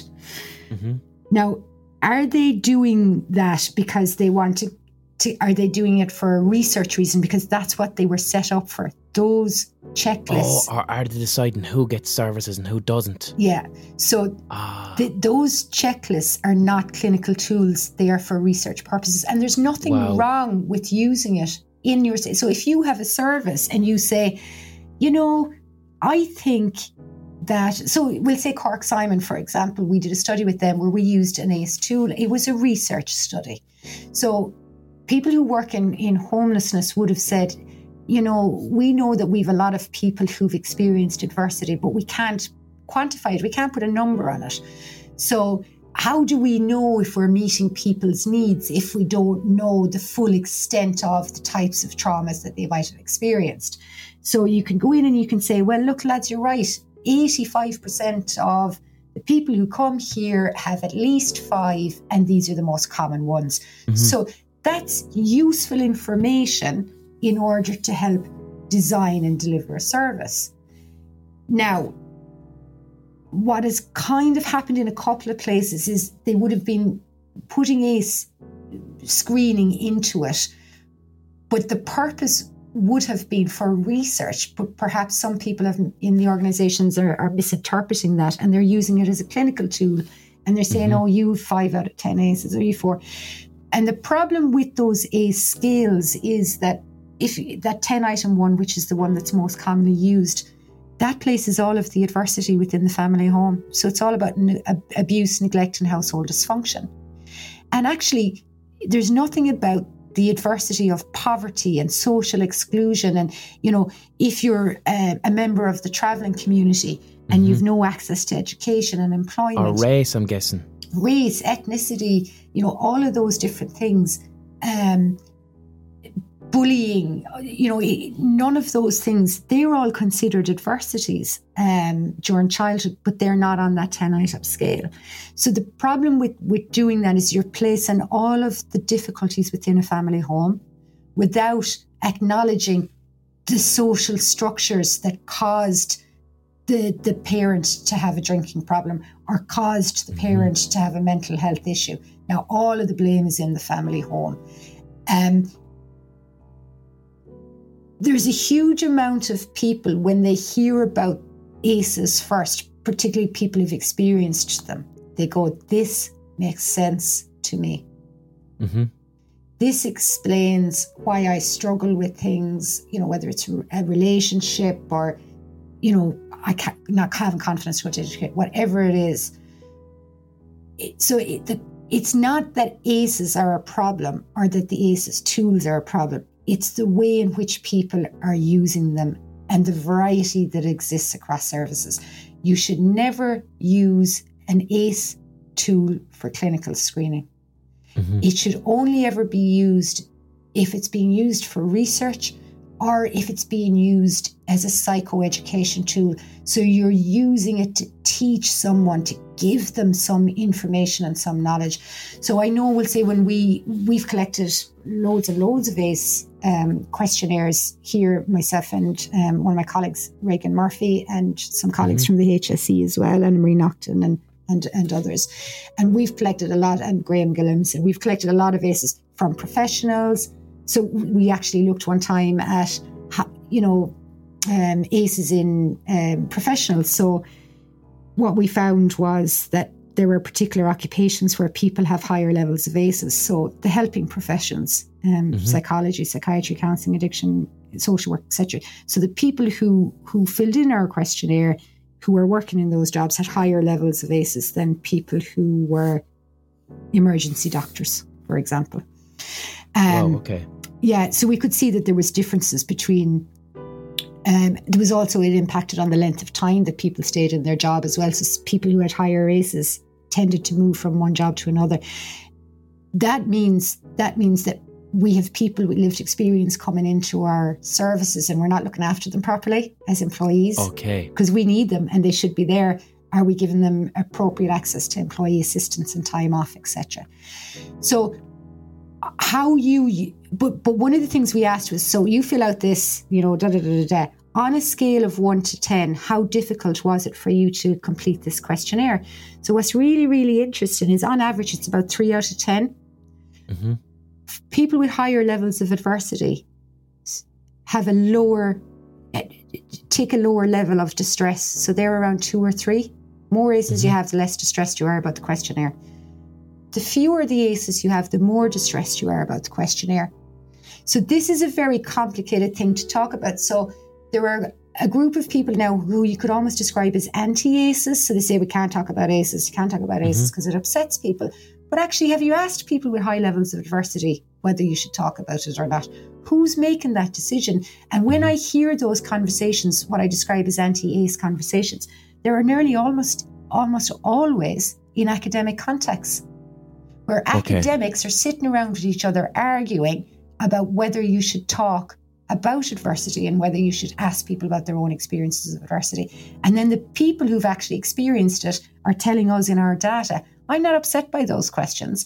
And what they're also telling us when we go even further is I remember this one quote when we did the Cork Simon study, and there was one service user who'd experienced a lot of adversity in his childhood and had experienced, you know, chronic kind of long-term homelessness. And he filled out the survey and he was given information then about adversity and what it can mean for your physical health and your mental health later in life. And he wrote down, This is the first time that I have realized that I'm not actually a scumbag. Wow. Because he had lived this life of chaos with addiction and crime and, and, and homelessness. And his sense of identity was, I'm a scumbag and that's why I live like this. And when he saw the adversity that he'd experienced, it was his first time realizing actually the way I am is a consequence to my experiences. My identity is not as a scumbag. These are consequences to my experiences anyway. And and and I want to know more about that and less about what academics think about what poor people feel like. Mm-hmm. I want to hear what poor people have to say about that. But it, the, that ACEs tool has become very controversial, mostly because it's being used in a way that it, it was not designed for. It has the potential to be great if you use it properly. That was a very long answer, and I hope I made sense of it. No, it did because it's it's similar to with um, like you know I love CBT, and CBT is what works for me. Yes, but CBT sometimes gets thrown at everything, and like people in services get recommended CBT, and it's like that might not be what that person needs. So just because something works for one person, you can't throw it out for everybody. 100% same with mindfulness mindfulness is actually quite oh yeah yeah it's some people like if you will say like i heard about mindfulness and trauma especially body trauma yeah. that m- grounding exercises can be quite dangerous for people with body trauma like if i was in a very bad accident and i had you know, I was still living with chronic pain or in a part of my body or whatever. And if I went into, and, and it happens a lot where you go to a, you know, some kind of a workshop, and then all of a sudden they say, right, we're going to start with, you know, a grounding exercise and we're going to do Mm-hmm. mindfulness, close your eyes, and you're going to do body scan. And, and actually, you know, there's people in the room who can't do that. And Mm-hmm. you, if you say, I want you to now focus on your knee, pay attention to your knee, what if the person's knee is, is not there because they've had their leg amputated? Um, you know, it's that kind of stuff. So, so mindful. I find mindfulness good. It works for me. Not all of the time. There's times when I can't do it, but I know that it doesn't work for everybody, and, and it shouldn't be given to everybody. CBT. I I like CBT if I'm if I'm really busy and something bad happens, and I need to be able to function. Yeah. I like CBT because it means I can get tools to function without having to go deep. Yes. And It's a, like a plaster. It's like it's like something you bandage a wound with. if you have a child who's experiencing a difficult time, now is not the time for you to be dipping into your emotions about that because you've got to help and mm-hmm. support them. But at some point, you're going to have to, you know, look at, well, what was that like for me and has it impacted on my well-being? So, so if I was going through a crisis like that, I might say, right, I need some CBT tools because I need to keep my shit together for the next three months. Hmm And then after that, I might say, right, I've still got some stuff hanging on there, you know. It's not going away. The CBT is, you know, it's grand and it's, but I actually need to go and visit that. Um, have I got the time to do that? Have I got the space to do that? Have I got the feckin' money to do that? You know, so different things are going to work for different people and also at different times. Yeah, absolutely. Um, and one last question, Sharon. What are your thoughts on EMDR and brain spotting? So EMDR, um, there's loads of research out there that shows that it works quite well. It's become very popular. And there Like, was what what is it? Like I've only seen. That's one of the ones I didn't get into. It's to like you. People touch their fingers and stuff during therapy or something, or tap their fingers. it, it's not my, and I'm not going to be able to. I, I would only be able to give you an academic answer. So okay. um, it's a form of psychotherapy, and um, and I could give a very simplified version of it, like you have there, but it, it would do it justice, and it, maybe it would be really interesting for you to have an EMDR person, on because it is Absolutely. becoming becoming quite popular. I mean, I have looked at the research in relation to it, and um, Do you you- what's the gist of it? Do you know even the gist? yeah, Of it? so so the the suggestion is that it helps to access traumatic memory networks. Um, you know, by by Through movement. Through it's, it's eye movement. Yeah. This, eye movement. what Uh, does it fucking stand for? Two seconds now. E EMDR. Eye movement desensitization and, reprocessing. Yeah.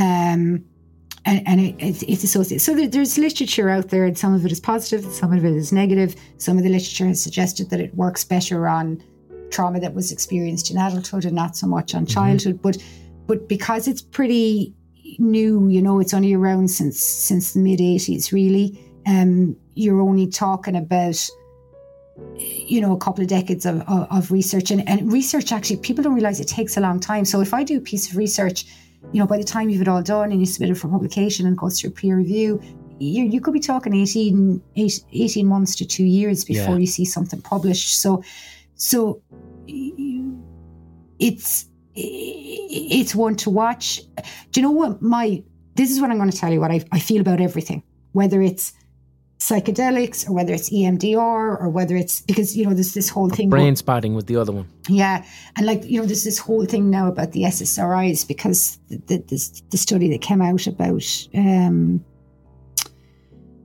depression not being a chemical imbalance and you know you have all of these people arguing on social media psychologists and psychiatrists arguing with each other on social media in front of members of the public who expect these people to That's not great. Yeah. it's it's it's like it's it's not, it's shit like There's a time and place, and It's that's not it. it's not it. do not What's the appropriate way there? Like you said something I disagree with, so I'm going to write a paper that disagrees with you rather than just say it on Twitter. yes a hundred percent Okay.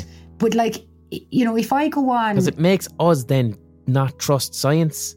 Because if I see someone with a blue tick and a PhD Yeah. on Twitter getting overly emotional, then I will lose faith in science. Yes.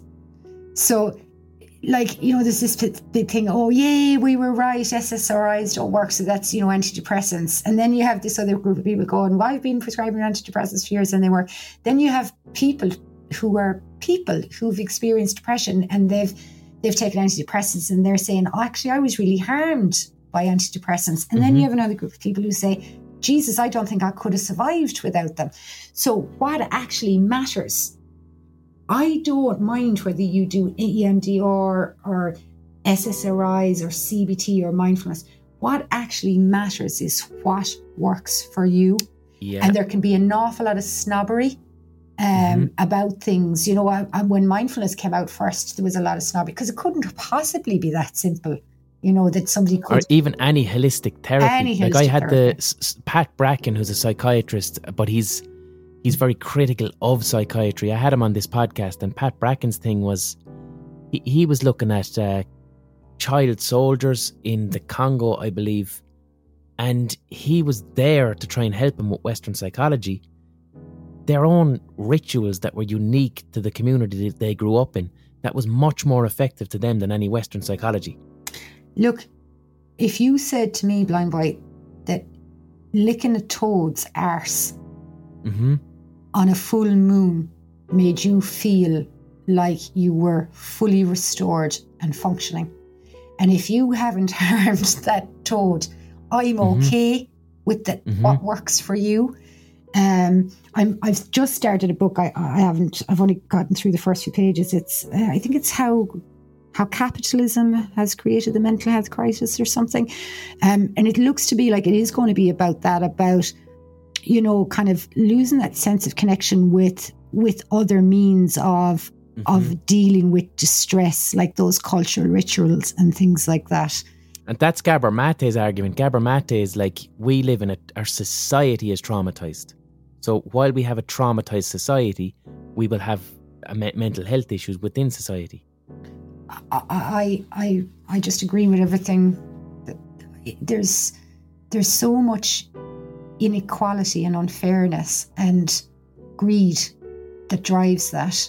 And mm-hmm. as long as that will continue to exist, like that's one of the annoying things about allowing people to, and, and it, it is a choice, of course, because if you allow people to stay in poverty by not having policies to help them out. So the examples I gave earlier, you know, about the electricity costs more, S- mm-hmm. stop doing that. Regulate it. Don't allow Exactly. Don't don't allow them to do that. Like Similarly with the housing crisis. With the- like the, with- the harm that's being caused to people. Why is it illegal for me to smoke a joint, but it's legal for people to be utterly exploited with rent? yeah, like in terms of looking at actual harm that's being caused like make it illegal. This is harming people. It's illegal. No you can't make that mon- much money off a house. You can't. This is illegal. You're hurting people. And and all of those things that we're not doing, that we're not res- because we're choosing not to respond to these because we say, ah, sure, that's happening to those people over there and they're poor and I don't care about them. Anyway. Those, from a purely economic point of view, those people that you don't care about over there who have the shit housing and all that, they're costing you money because children who do not live in secure, safe housing are at increased risk for physical health issues, are at increased risk for mm-hmm. mental health issues. It's going to cost you money. It's going to cost the taxpayer more money down the line. So, all of these things that we choose to do nothing about, it would take minutes, I would imagine, to sort out the fact that people are paying more for electricity if they're they're using a, a top up card.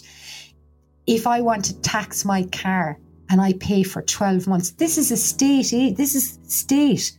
So this isn't mm-hmm. another company. I don't have to go to another private company and say, hey lads, would you be really nice and do us a favour here? This is car tax, it's the state.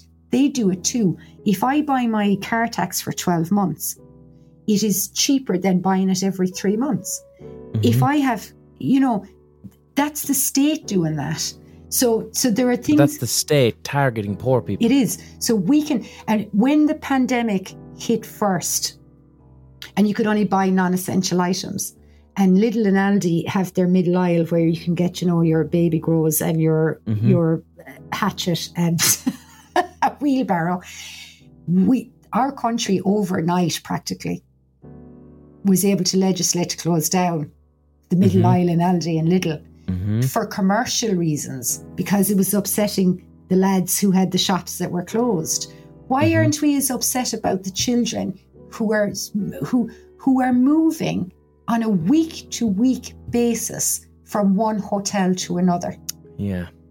Like a child, if you have a six year old child and you're in in homelessness and you're in a hotel, that child is not having play dates Yeah. that child is not having a birthday party because it is extremely expensive to have a birthday party in one of those centres. Um, when you're poor, you have your birthday parties at home. They don't have a home. Um, hmm Christmas, they don't know where they will be on Christmas morning. So when they're writing their letter in the first week of December, will Santa know what hotel Oh, they're going Jesus to be in on Christmas Fucking Eve hell. because you're moving every week? Little ch- o- over 3,000 children in our country are living like that every day. And there's a disproportionate amount of children with disabilities and homelessness. You have a lot of autistic children in homelessness Mhm. routine is so important. I spoke to a woman whose child was uh, who, whose child is autistic, and they're moved week to week, and and her child would be so upset that they Mhm. would bang their head off the wall for twenty four hours, and she Mhm. would have to get that child to come into the room backwards, so they're slowly being introduced to this new Oh space. Every week, if you have a baby and you're in homelessness and your baby gets a cough and you go to the doctor and they give you that antibiotic, the yellow one or the pink one, the liquid one that tastes like sugar, and you're supposed to store that in a fridge. You may be sleeping in a hotel room that doesn't have a fridge, so you tie a string around the antibiotic bottle and you hang it out, out the, the window, window. to keep it cold. You also do that with your infant formula. Fucking hell. Like people don't like you can think about child homelessness and you can say that's really sad. I would love if people could walk it for one day. Just walk it for one day because it's the little things that you you you mightn't have occurred to you. And and I've heard people saying, "Sure, isn't it really nice to get to stay in a hotel?" It's not. Yeah. I have children. I've stayed in a I stayed in a ho- I hate it. Don't touch that. Stop bouncing on that. Stop making noise. There's people in the room next door. Try not like it's my job. Like I might have to do a gig and stay in a hotel for seven days, and every time I do it, I, I if I find myself complaining, I because it's horrible, I say to myself, "Holy fuck!" There's people in Ireland and this is their lives. Yeah. Because it's n- it's not sustainable. Yeah. Staying in a hotel, you don't have what you need, no matter the fucking hotel. and there are people who could be doing that for 12 months 18 months the, the, the family hubs that were set up a few years ago that were supposed to be temporary are now not temporary direct provision that was set up that was supposed to be temporary is is also not temporary you know um and i i i'm god I- i sound so negative but it's just that there are things that we can do straight away that will make life easier and better not just for the people who are experiencing the, the, the crisis that they're in, but actually for all of us. Because if you live in a society where everybody's healthy and happy and flourishing, then life is better for you too.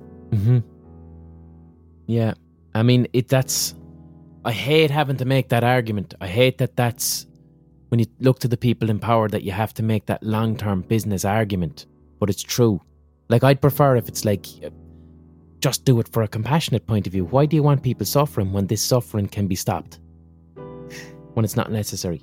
And I suppose when I started off, um, I thought when you bring the research, people go, "Oh wow, okay, we didn't know," and we're going. Oh God! I was so naive. So Thank you for showing me. Thank you for showing me that we've been doing it wrong. Yeah, we go and fix but it they- immediately. But so what happens is they do, you get invited and you say, Oh my goodness, did you know this? And they say, Oh my God, that's so interesting. And it's really important that we take this on board. And you leave there going, Oh my God, this is great. I have meaning in my life. And And, nothing happens. nothing happens. And then they change and the new lot come in and then you go in and you do the same thing with them. And and then they say the same thing. And then after a while you start to realize they uh, oh my god, I think they don't care. And that was. And I think they may be calling me in just for the sake of it to show that they listen. yeah. So then what happened then was I started saying, I think you don't care. and then do you know what happens when you say that? They, get don't- mortified. No, they don't invite you back. Okay. Yeah. So, so it leaves you in a really difficult situation when you're in, in my role, which is as a researcher, because I've reached the point where research in, in relation to child homelessness is not going to tell me anything new. hmm So it's not appropriate for me to keep asking a marginalized group the same questions. It's not going to tell me Mhm. any anything new. So so what do we do then as researchers or academics? What at what point do we say, lads, listen, it's like with the cli- climate crisis, like at what point do you say, I'm not doing this anymore?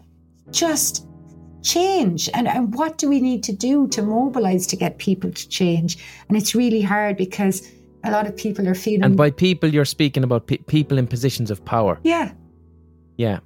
People who have the agency to politicians, people who can make decisions. yeah so i mean you can you can arrive at, at, at a stage like me where you just go i can't i can't do that i can't uh, i remember i can't remember who said it it could have been Joanne ivers from trinity um, but i can't remember who said it so so you get invited to the table right and you go Mhm. in and you go to the table but what you realize after a while is you've been invited to the table but they haven't actually given you a plate to eat from Okay. and I suppose I was conscious that that was going on for a while, and people kept saying to me, It's really important that you're at the table. It's really important that you're at the table.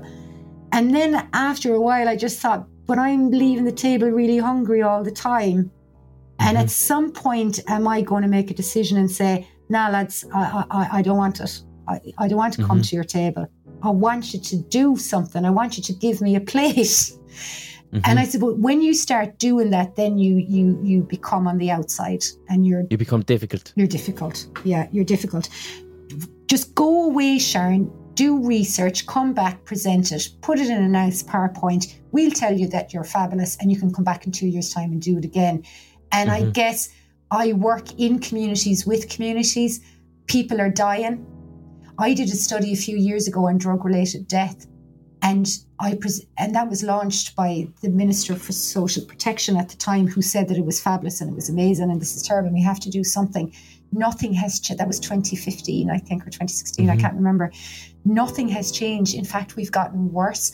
And I I have met some of the parents who participated in that study. Some of the parents who participated in the study have lost other children since I met them. They have had Oh, other God. children die as a result of a drug related death.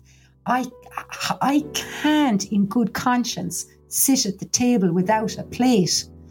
hmm I have to to be ethical in my research. So if you somebody has taken the time, when ordinary members of the public, particularly particularly people from marginalised groups, when they participate in research, they're not interested in peer academic reviews. hmm They are doing it because they believe that if they do this, this will make a change. hmm I know that when they're talking to me because they tell me, I I hope that my story will mean that no other mother has to go through what I went through. Or I hope that when I tell my story that my son's life and his death will will have done something to make a change. I can't continue to hear that and to know that the research is not being embedded into policy. So at some point you have to say, lads, I'm not I don't want to come to your table. It is bare. hmm Go away. hmm And that's where you are, and then you become difficult and challenging. And I'm not difficult and I'm not challenging. I am And when you become difficult, Sharon, is there a risk then of uh, research not getting funded? oh no, well, no, because you, can apply for research funding anonymously, actually. Um, uh, it, it can affect you actually if you are difficult and challenging and uh, Ireland is a very small place and so is the United Kingdom actually so if there's if somebody who's in a position of power for example decides that they want to hold an event on homelessness they want to hold a think tank we'll say on homelessness or something Yeah. and if you've criticized an aspect of their policy in the past unfortunately not going to get asked. you're not going to get asked, yeah, because there's an ego response there, you know, rather than saying, actually, and I remember one time having to deal with somebody who was difficult and challenging and they disagreed with everything I said all the time. And I, I had to work with them a lot. And I went to, uh, I, I was going for supervision. That's what psychologists call it when we go to talk to another psychologist. Yeah. And I said, look, I have to work with this person. And when I come, when I say something, they say, but always. And I remember he said a really important thing to me. He said, that person is going to keep you safe because they keep challenging you. So it means you need mm-hmm. to be really, you're going to have to really justify the decisions that you're making. And that's good for you. Why are you seeing it as a negative? And it yeah. totally changed the way I view people who argue with me. Mm-hmm. And I think that when you're in positions of power, when you're doing policy, you need to have people who don't agree with you. Because even so, even if I, if I'm challenging or I'm difficult, if I'm wrong, you're going to be able to prove it when we're sitting around the table because I'll make my point and then you will make your counterpoint and you will present evidence and it will be a professional, robust discussion. But mm-hmm. if you bring in incompetence and ego into that scenario, if you've somebody who's in charge of a brief and they don't really understand it, they don't want to hear my counter argument because they don't have the information to challenge it back. And then it yeah. becomes an ego thing. Mm-hmm. Thank you very much, Sharon Lambert, for that magnificent chat that we had there. That was a long bye. That was a long interview. Maybe you listened to it in two parts, maybe you just went the whole hog. I thoroughly enjoyed that. I can't wait to hear the results of Sharon Lambert's study into podcasting and mental health. I believe those results, we'll hear about them in October, I think. I think, I'm not sure, but I'll definitely give you an update when I do find, find out. In the meantime, I'll be back next week. I don't know what with. Rub a dog. Enjoy the honesty of early autumn. Uh, embrace the here and now of early autumn. That's always important. Your brain is telling you it's cold, it's rotten. Find the beauty in the death of autumn. Okay, God bless.